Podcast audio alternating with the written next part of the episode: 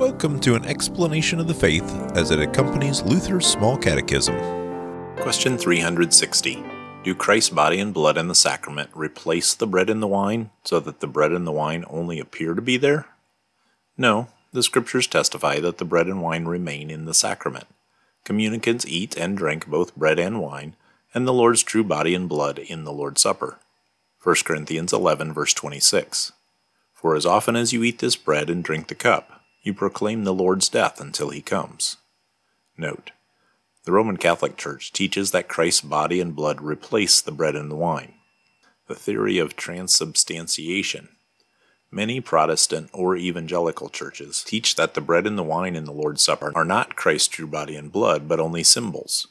The Lutheran Church simply accepts what Christ says that the consecrated bread and wine are his body and blood for the forgiveness of sins.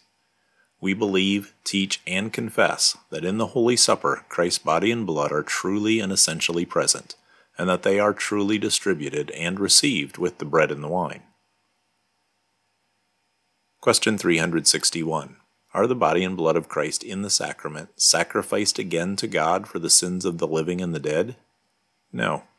The body and blood of Christ in the sacrament are the complete sacrifice offered to God once for all on the cross and are now distributed to us in the sacrament together with all the blessings and benefits that this sacrifice has won for us. 1 Corinthians 5 verse 7 Cleanse out the old leaven that you may be a new lump, as you really are unleavened. For Christ, our Passover lamb, has been sacrificed. Hebrews 10 verse 14 and 17 and 18 for by a single offering he has perfected for all time those who are being sanctified. He adds, I will remember their sins and their lawless deeds no more. Where there is forgiveness of these, there is no longer any offering for sin.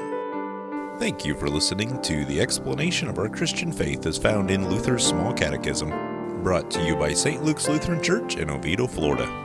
This podcast is from Luther's Small Catechism with Explanation, copyright 1986 2017, copyright 1986 Concordia Publishing House. Used with permission, all rights reserved. Purchase a print copy of Luther's Small Catechism with Explanation. Please contact CPH at 800 325 3040 or visit them at cph.org.